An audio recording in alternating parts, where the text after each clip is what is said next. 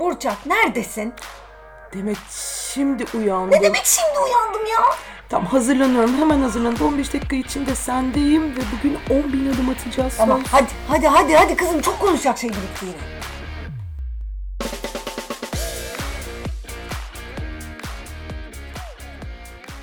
On bin adım iki kadın. Burçak merhaba. Ay merhaba. Yaşasın. Çok uzun zaman oldu. Yaşasın Eylül, yaşasın yeni sezon. Vallahi Eylül'ü benim kadar çok seven var mı bilmiyorum. Valla ben de Eylül'ü sevmeye başladım. Çünkü bütün bu koşuşturmadan ve aylardır kayıt yapamamaktan bütün hayranlarımız bizi bekliyor herhalde. Evet vallahi bana soranlar oldu. Ee, bana da soranlar oldu. Ee, fakat ben de şöyle cevap verdim. Yani Demet'i bir oturduğu yerde bulabilsem, bir İstanbul sınırları içinde Bak kendisini ya. yakalayabilsem Ha çünkü kendisi yerinde oturdu her zaman değil mi? Ya bu yalnız şaka bir yana gerçekten bu yaz aylarındaki e, seyahat potansiyeli, seyahat trafiği, kimsenin kafasının yerinde olmaması. Gerçi kimsenin kafasının yerinde olmaması diyorum ama bakacak olursan hani e, depremle başlayan bir süreçte biz koptuk. O bizi bir kopardı. Genelde toplumu kopardı zaten. Üstüne derken seçimler, onun üstüne derken yaz falan. Ben anlamadım. Yani 2023 nasıl geçti ve Eylül nasıl geldi anlamadım. Yaz aylarını zaten sevmem biliyorsun. yaz aylarını sevmem diye bu sene söylenmenin hiçbir anlamı İşte yok. Çünkü sanki çok- güney yarım çok kürede güzeldi. gibiydin. Çok güzeldi. O yüzden nefisti yani. Hani, e, bu yazı nerede geçirdin? E, Kuzeyde ve soğukta e, polarlar giyerek falan diyebiliriz yani. Fakat gerçekten e, hani beraber bir, sen daha uzun süre kaldın ama beraber kaldığımız süre boyunca e, Kuzey Fransa, e, Normandiya ve e, Britanya gerçekten e, beni yaz anlamında çok mutlu etti. E, herkes tabii aynı şekilde düşünmeyecek benim gibi biliyorum hani 18 derecede polar giyerek nasıl oluyor da bir yaz geçiriliyor çok güzel bir yaz geçiriliyor. Ben de galiba o kadar e, soğuğu sevmiyorum yani bu sene hiç yaz tatili yapamadım. E, Ankaralılar olarak bütün yazlarımızı okul bittiği andan itibaren deniz kıyısında Ege'de yazlıklarda geçirirken ondan sonra bir anda hiç yaz tatili dediğimiz hani o deniz miskinliği işte kumsala inersin. Kumlar öğlen yapışır pis pis ay gıcır gıcır ağzına girer dişinin arasından kum çıkar falan. Ben hala, ben hala o yazlıkçılığı galiba biraz özlüyorum. Yani tahmin ediyorum çok uzun zamandır öyle bir yazlıkçı durumuna da girmedim. Herhalde bir haftadan daha fazla yapamam ama o yazlıklarda edinilen arkadaşlıklar yani şimdi çocuklar olduğu için de ben biraz e, o yazlık düşüncesine daha yakın ve sıcak olmaya başladım. Çünkü giderdik işte e, yani zaten ev var hani bir göç halinde olurdu o yazlığa gitmek. Ondan sonra da işte gidersin e, farklı kentlerden gelen yazlık arkadaşlarını bulursun. Ben yazlık arkadaşlarımla hala Ya görüşüyorum. tabii canım ama yani bence yazlıkçılık gerçekten e, çocukken bir kere çok keyifli. Yani gençken, çocukken e, çünkü bir böyle bir grubun oluyor. Hep sabah kalkıyorsun, akşama kadar berabersin. Kimse seni zorla eve sokmaya çalışmıyor. Hatta tam tersi mümkünse çık sokakta istediğin kadar vakit geçir. Kimse uyu demiyor falan. Uyandın diyen yok. Hani tamamen böyle bir serbestlik içinde ve doya doya ne istiyorsan yaptın. En özgür olduğun özgürce. Yani en azından benim için öyleydi. Yazlık Hepimiz zamanları. için öyleydi. Ben şimdi çocuklar için de yani İstanbul'un ortamında çocukları dışarı çıkarabilen bir anne olmama rağmen yine de e, yani bunu olabildiğince kontrollü yapmaya çalışıyorum ama işte iş yerinin orada arkadaşları var. Evine orada arkadaş bulmaya başladılar ve o anne biz sokağa çıkıyoruz tamam mı? Bahçede oynayacağız durumu. Çok keyifli Bana- bir şeydi Evet aslında. yani e, yazlıkta olsak hani eskisi gibi biz öğrendeydik tabii ama ondan sonra hani Ayvalık'ta da olsa e, biliyorum ki onlar eve girmeyecekler. Girecekler yemek yiyecekler. Ondan sonra mayolarıyla bütün gün dolaşacaklar. Çocukluğun böyle bir şeye hakkı olduğunu Kesinlikle. düşünüyorum hala. Biz de Altınkum Didim'deydik. O zamanlar daha farklıydı tabii. Yani ben tabii yıllar sonra gitmedim hiç Didim'e ama Ee, aynı şekilde yani benim de anılarımdaki yeri çok başka. Bence çocukların gelişimi için de önemli bir şey. Sonra da dediğin gibi belli yaşlarda da tekrardan o e, arkadaşlıklar birbirini de buluyor veya hiç kopmuyor. Ee, benim gördüğüm çevremde arkadaşlarımda hatta aynı yerlere gitmeye devam edenlerin bu sefer de çocukları aynı şekilde onlar gibi e, yazlıkçılığa devam edip kendi akranlarını bulup işte aynı şekilde hayat hani o döngüde devam ediyor. Ama yani bilmiyorum. Şimdi farklı farklı yerlere gitmek e, benim şu anki e, hayat tarzımda bana e, daha enteresan, daha heyecanlı geliyor. Ama ben de bu yıl hakikaten yani 2023'te geçen gün birisiyle konuşuyordum onu söyledi. Gerçekten de pandeminin acısını ben 2023'te tamamını çıkarttım galiba. Evet seni normal hayata davet ediyorum artık bu kadar. Bavul içinde yaşamaktan sonra. yoruldum ya. Böyle şeydim yani hani bavulun bavulu aç kapat görmek istemiyordum ya. Bundan yorulabiliyorum. Uçağa binmek istemedim falan yani bir süre. Neyse çok uzun sürmez tekrar kaşınmaya başlarım ben nasıl olsa diyeceğim. Gözündeki bakışı gördüm. Yok buradayım çalışacağız biraz işimiz var. Çalışmamız lazım. Evet ama e, seyahatlerin de gerçekten insanın başka bir şekilde enerjisini doldurmak konusunda ben ne olursa olsun faydalı olduğunu düşünüyorum. Yani e, bir kere biz genel olarak gezmeye alışık insanlarız. Seyahat etme Tabii. ikimizin de tutkusu. Seyahat etmek istemeyen insanları anlamakta hep güçlük çektim. Çünkü insanın havasının değişmesi, başka bir şey görmesi, belki de gündelik hayatın özellikle şu anda Türkiye'de bayağı zorlaşan artık e, tahammülü zorlaşan bir gündelik hayatın evet bir arası, bir hava almak, bir başka bir şey görmek. Yani e, benim işte son herhalde bir 10 yıldır falan yazları doğal olarak ve hani işte herkesin yazdığı Bodrum'da benimki normalde ne yapayım falan diyorum yani hani biliyorsun. ee, bizim o Fransa'ya gitmemiz gerçekten yılın devamını geçirmek için ciddi bir ciddi bir katkı sağlıyor. Veriyor, bir enerji ki. veriyor ve ertesi yılı bekliyorsun. Çünkü aslında orada da bir gündelik hayatın bir rutinin oluyor. Dolayısıyla o ortam değiştirmek ondan sonra bazı şeyleri de bir miktar daha dışarıdan görmeyi, daha tahammüllü olmayı e, ve başka bir gözle değerlendirmeyi getiriyor diye düşünüyorum. Bence insanın vizyonunu çok e, geliştiriyor seyahat etmek. Yani Hani bir laf var ya çok gezen mi çok okuyan mı bilir diye. Bence ikisi de birbirini tamamlayan şeyler. Mesela ben seyahat ettiğimde okunacak bir şeyler de keşfediyorum. Yani aa diyorum bak bir dakika burada böyle bir şey var. O zaman ben biraz da bunu bir anlamaya çalışayım, öğrenmeye çalışayım. Hiç karşılaşmadığım bir şeyle karşılaştım şimdi. Onu öğrenme isteği de e, oluşturuyor bende. Yani sadece e, şarj etmek ve seni e, bulunduğun rutinden e, o kaygılardan neyse o günlük e, vesveselerden uzaklaştırmanın ötesinde başka bir farkındalık da sağlıyor. Evet bir merak uyandırıyor. Evet. Yani o merakın ölmemesi gerekiyor galiba. Her Hı. şeye bir merak duymak. Hani ben diyorum ki bir tane iyi bir şey yapıyorsam çocuklara da o merak e, duygusunu bu seyahatlerle vermeye çalışıyorum.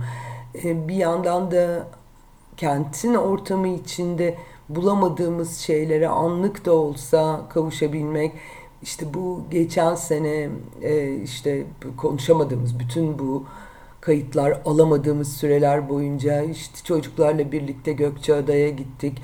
Orada bambaşka bir coğrafya, bambaşka hmm. bir şeyler keşfettiler. Tam bahar aylarıydı avcılık toplayıcılık durumuna girdiler. e, hayatta normalde gidip pazardan alsam yemeyecekleri otları seve seve yediler. Çünkü hani kendileri toplamışlardı. Yine e, tam kiraz mevsiminde ve erik mevsiminde Hoşgöy'deydik çocuklarla beraber. Yani biliyorsun o kadar çok erik yediler ki bütün yaz erik satın almamı istemediler. Yani sürekli can erik yiyip karınları ağrıyana kadar işte kiraz toplamak için ağaçların üzerinde. Bunların hepsi tabii hem çocukluk anıları yaratıyor hem de kentin içinde göremedikleri şeyleri sağlıyor. Yani işte pazardan bir şey almakla gerçekten bahçeden toplamak, toplamak çok başka bir şey. Bunların hepsi çok farklı şeyler. Bizim için de e, şey İtalya'nın Yozgat'ı diye dalga geçtiğim Bari'de de bence e, hani Bari seyahatimiz de çok güzeldi. Ya evet biz bir de bütün bu hengamenin arasında bir bir haftalık bir e, İtalya Puglia bölgesi Bari'den başlayan ve e, 4-5 farklı noktayı da gezdiğimiz bir bir haftalık bir seyahatimiz de oldu bayram süresince. Evet, Evet tesadüfen yaptığımız şey bence aslında enter yani bana hiç çok İtalya'daymışız gibi gelmedi Bana da. ama enteresan Yemekler konusunda gelmiş. yemekler konusunda geldi. Tutturduğun için şunu yiyeceğim, bunu yiyeceğim diye. Ya bir tek şeye tutturmuştum canım midye yiyeceğim dedim. Ne yapayım ben İstanbul'da midye yemiyorum yani ve midye çok sevdiğim bir şey. Bak o da aslında çocukluk biliyor musun? Çünkü kampa giderdik ve kampa gittiğimizde de küçükken biz kendimiz çıkartırdık o midyeleri. Yani tamam eller parçalanır arada yaralanırsın kanlar içinde kalır falan ama hemen orada böyle bir saçın üstünde ateş yakılır. Limon götürülmüştür zaten yanında. Ondan sonra ateşin üstüne atılır, o midye açılır, limon sıkılır, hop tuz da götürülmüş. Üstüne birazcık tuz atılır, hop hop hop. Onlar böyle löp löp çekirdek çitler gibi midye yerdik. Şimdi ondan gelen belki de bir alışkanlık ve arzu istek var yani ama İstanbul'da yiyemiyorum. Dolayısıyla bütün İtalya'yı Evet Fransa'da da koskocaman bir tencereyi nasıl lüp lüp lüp yediğini gördük. Lüp lüp lüp yedim. Midye öyle bir şey. Zaten midye yemek gibi bir yemek yeme yerine gelmiyor benim için. Yani o benim için öyle bir işte çekirdek gibi ya. Böyle lüp lüp lüp yenecek bir şey yani. Şu e, yaptığımız seyahatlerle ilgili de bence e, bir blog, başka bir konulu podcast bölümüne girmemiz lazım. Çünkü aslında hani beraber seyahat edebilmemizin de temel nedenlerinden bir tanesi ikimiz de keşfetmeyi e, seviyoruz bence. Bir de ikimizin de üşenmemesi apayrı bir durum. E, Puglia'da bir kahverengi yol panosunu takip, Takip edip edin. kendimizi dağların bir tarafında e, burada görülecek ne varmış diye bulup hani ikimizin de söylenmemesi sonuç olarak ha işte neyse burayı da görmüş olduk Ama çok filan çok diye. enteresan, çok güzel bir e, ben oraya herhalde en fazla mahalle diyebiliriz yani. Hani gerçekten çok iyi düzenlenmiş, muhteşem evlerin olduğu, e, doğasının çok güzel olduğu bir yer bulduk yani sonuçta. Evet Şimdi ama ismini hala- hatırlayamıyorum ama yazarız onu podcast'ın Hala- altına ve de o mağara. Bence mağara. Mağara çok iyiydi Mağara hakikaten. inanılmaz güzeldi yani. e, çok büyüleyici bir ortamı vardı. İyi ki de gittik gördük yani. Normalde o mağara bizim e, hani burası da ziyaret edilsinler listesinde olmayan bir yerdi. Bir de tabii ev- evleri. Yani ama onu zaten o bölgeye giden herkes nasıl olsa gidecek bir kere görecek ama bence böyle bir masal dünyasının içinde gezmek için e, inanılmaz bir yer yani. Gidip gerçekten orada kendi e, masalını yazıp çocuklarına sonra da ben de bu masalı size yazdım burada diye okutabileceğim bir yer ve oradaki unutulmaz rom, romlu e, raisinli dondurma. Evet ben de onu Gelato. diyecektim. Trulli evleriyle ilgili hani ben bir şeyler anlatabilirim olasılıkla ama sen dondurma seansından sonra koptuğun için Ama yani gelato kadar güzel. Bak, bak bir midye bir de gelato. Onlara karşı Demet sen Malo'da bize 18 derecede yedirdiğin dondurmadan sonra hepiniz yediniz. Ve üstelik de bir topu burada, burada verdikleri dört top, topa denk geliyordu. Yani bak konuşamıyorum ağzımdan salyalar akmaya başladı. gerçekten o da çok harikulade Menekşe dondurması yedim orada ya. Menekşe. İnanılmazdı. Ama hava çok soğuktu. Hava gerçekten çok soğuktu. Yani bak orasını hatırlamıyorum. Ee, okyanusun nasıl dalgalar ve çılgın seslerle kıyıya vurduğu ve aslında ara- Arabadan çıkamadığımız. arabadan çıkamadığımız e, seansta. Bu tabii aslında bu soğuğu anlatınca tabii e, bütün yaz boyunca Türkiye kavrulduğu için ve 40 üstü sıcakları gördüğü için insanlara inanılmaz geliyor. Ben Instagram'a fotoğraflar koydukça Güney Amerika'ya mı gittiniz? Ters Güney yarım kürede misiniz? Bu nasıl bir hava derken hakikaten bu sene ben de çok şaşırdım. Ve e, şimdi biraz döndükten sonra da hala Fransızca haberleri falan da takip ediyorum. Bu küresel ısınma sanırım e, bütün dünyayı çok meşgul ediyor. Biz Türkiye'de nedense bütün dünyayı çok meşgul eden konulardan çok az Bizi bahsediyoruz ilgilendirmiyor ya da yani Türkiye'yi. Niye ilgilendirsin böyle şeyler? Bizim başka mevzularımız var. Dün mesela bir şeyi dinlerken aslında Türkiye'de yine bu e, Fas'ta olan depremle ilgili yeteri kadar haber Ya. çıkmadığı için e, Fransız televizyonunu açayım dedim. Yani onlar nasılsa canlı yayın yapıyorlardır. Ne olmuş, ne bitmiş. Yani Fas'ta bir deprem, o kadar büyük bir depremin Çok olması korkunç. da bayağı endişe verici. Zaten orada da bir analiz yapıyorlardı. Hani Akdeniz e, havzasının olduğu gibi oynadığına ilişkin. O da biraz endişe verici bir durum da. Tabii. Onun haricinde de bu küresel ısınmanın da bu depremlere etki edebileceği konusunda bir şeyler anlatıyorlardı ve ben e, 1950'lerden bu yana dünyanın genel ısısının bir buçuk derece arttığını Tabii. niyeyse bir duymamışım bu kadar Aa, net. gerçekten mi? Yok, Hayır bayağı. yani net olarak bir buçuk derece artmış. Sonra da aklıma o Ve gittikçe hızlanıyor. Evet. Artışı da hızlanıyor. o sonradan da aklıma o şey geldi. 6 derece diye bir kitap vardı. Hatırlar Ya, mısın? evet. Orada e, hani bir derece şunu yapıyor, iki derece bunu Evet. yapıyor filan diye. E, Fransa'da olduğumuz zaman boyunca yani yaz aylarının bu kadar soğuk ve bu kadar e, fırtınalar, yağmurlar şeklinde geçmesinin bu küresel ısınmanın ivmesiyle çok doğrudan ilişkisi olduğunu düşünüyorum. Çünkü hani çok değil bir 10 sene önce tamam her zaman serin bir bölge. Çünkü kuzeyde çünkü Atlantik Okyanusu'na yakın yani Kuzey Atlantik hattına yakın. Hava çok hızlı değişebiliyor. Zaten yemyeşil biliyorsun. Dolayısıyla çok yağmur yağıyor. Ee, bereketli topraklar var. Ama bu kadar bütün yaza yani bir, bir yazın bir ayını, dört haftasını, beş haftasını bu kadar yağışlı, fırtınalı vesaire geçirdiğimiz gerçekten hiç olmamıştı. Ama Oradaki işte- insanlar da şaşırıyorlar. Tabii tabii yani Türkiye'de de dediğin gibi e, başka bir etkisi var ve aslında Türkiye bu iklim konusundaki büyük risk altındaki ülkelerden bir tanesi. E, ve gittikçe ısınacak, gittikçe ısınacak. E, yani sıcağı sevenler çok mutlu olabilir ama şunu unutmamak lazım. Kuraklık. Ölümler, kuraklığı da geçtim. Ölümler başlıyor. Yani e, şu anda bile e, dışarıda gün boyunca iş yapmak zorunda, çalışmak zorunda kalan e, insanlar arasında bu sıcaktan dolayı ölenler var. Yani bunların pek Tabii çoğunu- yangınlar Tabii vesaire. Yangınlar vesaire de yani yangınların hepsi de aman şuralara da biz bir rant yapalım düşüncesiyle yapılmıyor. Yani e, büyük bir kısmında artık o yangınların gerçekten sıcaklığın tahammül edilemez bir boyutta olmasından da kaynaklanıyor. E, bu haberlerin çoğunu duymuyoruz maalesef. Bence bir kısmı da mutlaka e, belki de toplumsal bir panik yaratmamak adına diyelim.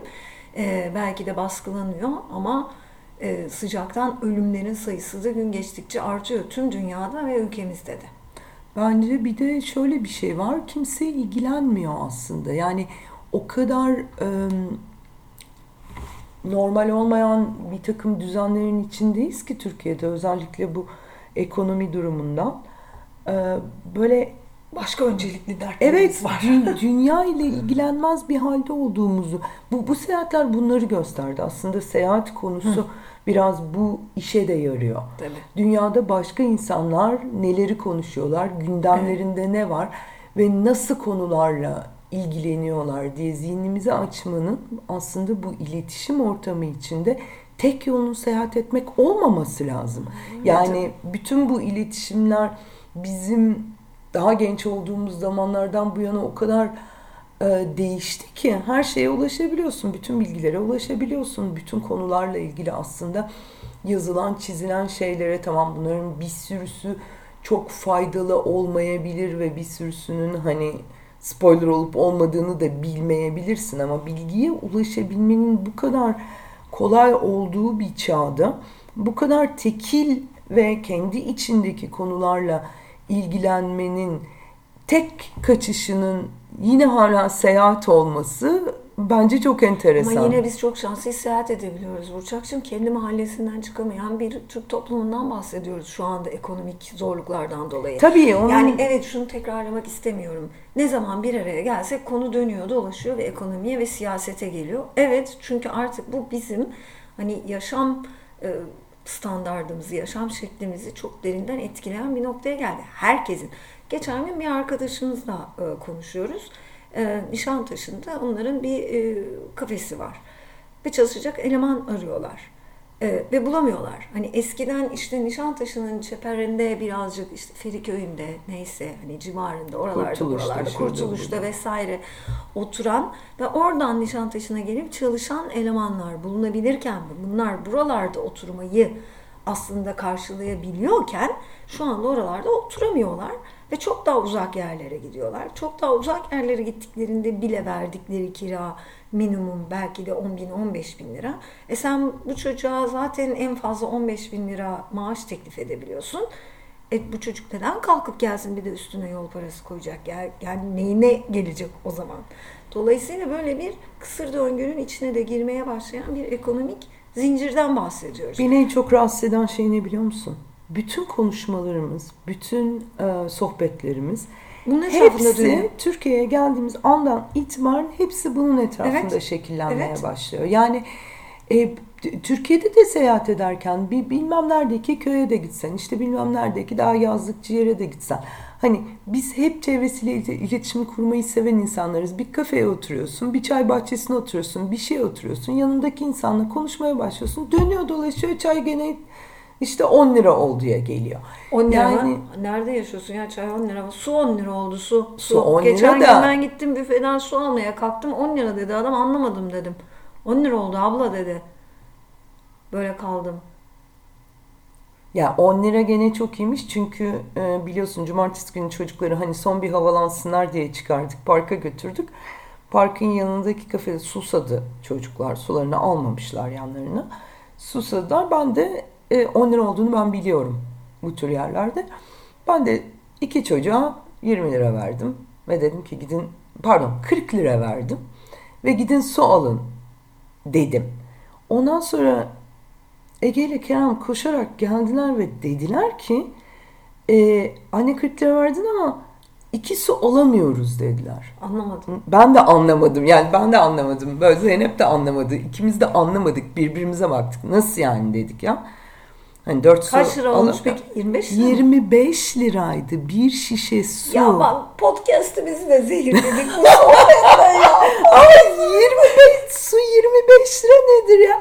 Tamam. Biz böyle Zeynep'le birbirimize bakıp Konuyu biz hemen su içmeyelim dedik yani. Konuyu hemen değiştirmeyi öneriyorum. Lütfen rica ederim. Ben de konuyu değiştirmek istiyorum. Neyse. Bundan sonra şu prensip kararını alalım.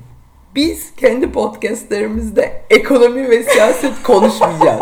Yok. Seyahatleri anlatalım, Bu, bu, seyahatleri. bu prensibi tutamayız o yüzden hiç boş yere söz vermeyelim ne kendimize ne dinleyicilerimize bence. Ama e, yani e, bol seyahatli e, harika bir e, yaz geçirdik. Güzel oldu. E, anılarla döndük. Bunlar mutlaka parça parça zaten hani yerini de bulacaktır e, konuşulmak üzere. E, bu yenilerini yapmayacağımız anlamına da gelmiyor. Aslında bu Senin önünde zaten konuşulacak. Aa bir dakika biz benim Güney Amerika'yı konuştuk mu? Konuşmadık senin Güney? Amerika'yı konuşmadık ama onu benim Kasım'daki Güney Amerika'dan sonraya bırakıp bütün ülkeler üzerine konuşalım Vallahi diye aslında düşünüyorum. bak bu iyi fikir. Böyle bir şey yapabiliriz. Tamam. Şimdi bu podcastlerimizin e, devamında aslında hani e, yediğin içtiğin senin olsun gördüğünü anlat e, durumunda en azından e, Yediğimi de anlattık yediğimizi ya. de anlatacağız. Of rezalet. Ama e, bence bu seyahatleri kendi içimizde tutmayalım, paylaşalım. Çünkü verebileceğimiz tiyolar her durumda e, insanların oralara gidebilecek olan insanların işine yarar diye düşünüyorum. Bu bir. İkincisi de e, belki bütün bu sıkışıklık içinden çıkmak için bir ilham olur E, ve gezerek gör, yani gezerek görmenin e, gezerek keşfetmenin, yeni merakların ve aslında gündelik yaşama ivme verebilecek olan bir heyecanı geçirebiliriz Mutlaka diye seyahat düşünüyorum. öyle bir şey zaten yani. Ama bu arada şunu da söylemek istiyorum. Eylül geldi, iyi ki geldi. Ee, hemen e, dinleyenlere en azından hemen ulaştırmış olalım. Ee, tiyatro festivali başlıyor Ekim sonu Kasım'da ve tiyatro festivalinin programı açıklandı. Hatta biletler e, satışa da çıktı. Ee, inanılmaz, inanılmaz bir e, program açıklamışlar. Ee, çok enteresan, çok güzel e, dans gösterileriyle birlikte hani e, kukla tiyatroları var, deneysel tiyatrolar var. Ee, çok heyecanlı buluyorum açıkçası. Ben biletlerimi aldım tabii ki. E, Benim katılamayacağım ve beni çok sen kıskandıran. Evet, e, önemli değil ben konuşurum onları sonrasında ama e, hani bir e, kadim İKSV destekçisi olaraktan buradan da bunu da mutlaka açıklamak istiyorum. E, tiyatro festivali e, kaçmaz. Hatta seninle gideceğimiz burada olacaksın. E, Pina Bausch da Evet. geliyor. Bence o da kaçmaz. Hala bilet varsa e, dinleyenler bence bu fırsatı da kaçırmasınlar diyor. Evet önümüzdeki podcastlerden ki artık her hafta yapacağımıza kendi kendimize söz verdik. Umarım sözümüzü tutabileceğiz. Ee, sergiler dönemi de başladı. Evet. Evet. Ben e, bugün hatta e, Pera Müzesi'ndeki serginin e, bir böyle küratörüyle birlikte bir gezisi var. Ona katılacağım. Sonrasında onu da konuşuruz. Cuma günü Tophane'de açılan sevgili dostumuz Coşar, Coşar Kulaksız'ın Kulaksız. Şahane fotoğraf sergisini de buradan Duyurmuş e, olalım. duyurmuş olalım. Tophane'de Ee, çok heyecanlı olacak gerçekten. Evet, üstelik de fotoğraflar da gerçekten çok güzel. Ben bir parçasını gördüm galiba. Ee, dolayısıyla o Çok sergiyle birlikte oluyor. başlayacağız ve e, Cumhuriyetimizin 100. yılı etkinlikleri kapsamında da aslında bütün Ekim ayı son derece dolu, heyecanlı ve oradan oraya gitmemizi gerektiren bir durum olacak. Hadi Eylül başladı. Başladı. Süper oldu bence. Bir şey soracağım. E, Lozan sergimiz hala devam ediyor mu? Lozan sergimiz de hala devam ediyor. Lozan Anlaşması'nın aslında Türkiye Cumhuriyeti'nin kuruluşunu e, bir anlamda tasdikleyen Lozan Anlaşması'nın e, 100. yılı nedeniyle Kasa Botter'de, Botter Apartmanı'nın girişinde İstanbul Büyükşehir Belediyesi için e, tasarlamış olduğumuz ve küratörlüğünde sevgili İzzettin Çalışlar'ın e, danışmanlığında sevgili Mehmet Alkan'ın yaptığı bu güzel ve çok içimize sinen serginin de hala gezilebileceğini söyleyebiliriz Evet buraya buradan. not düşelim. Ay bak işte ne güzel. Şehrin en güzel zamanı başlıyor gerçekten. Harikaydı yaz. Müthiş seyahatlerle doluydu. Hepsi çok şey biriktirdi, çok şey kazandırdı bize. Ama ben şu anda Eylül'ün gelmiş olmasını da çok büyük heyecan duyuyorum. O zaman yaşasın Eylül. Yaşasın Eylül.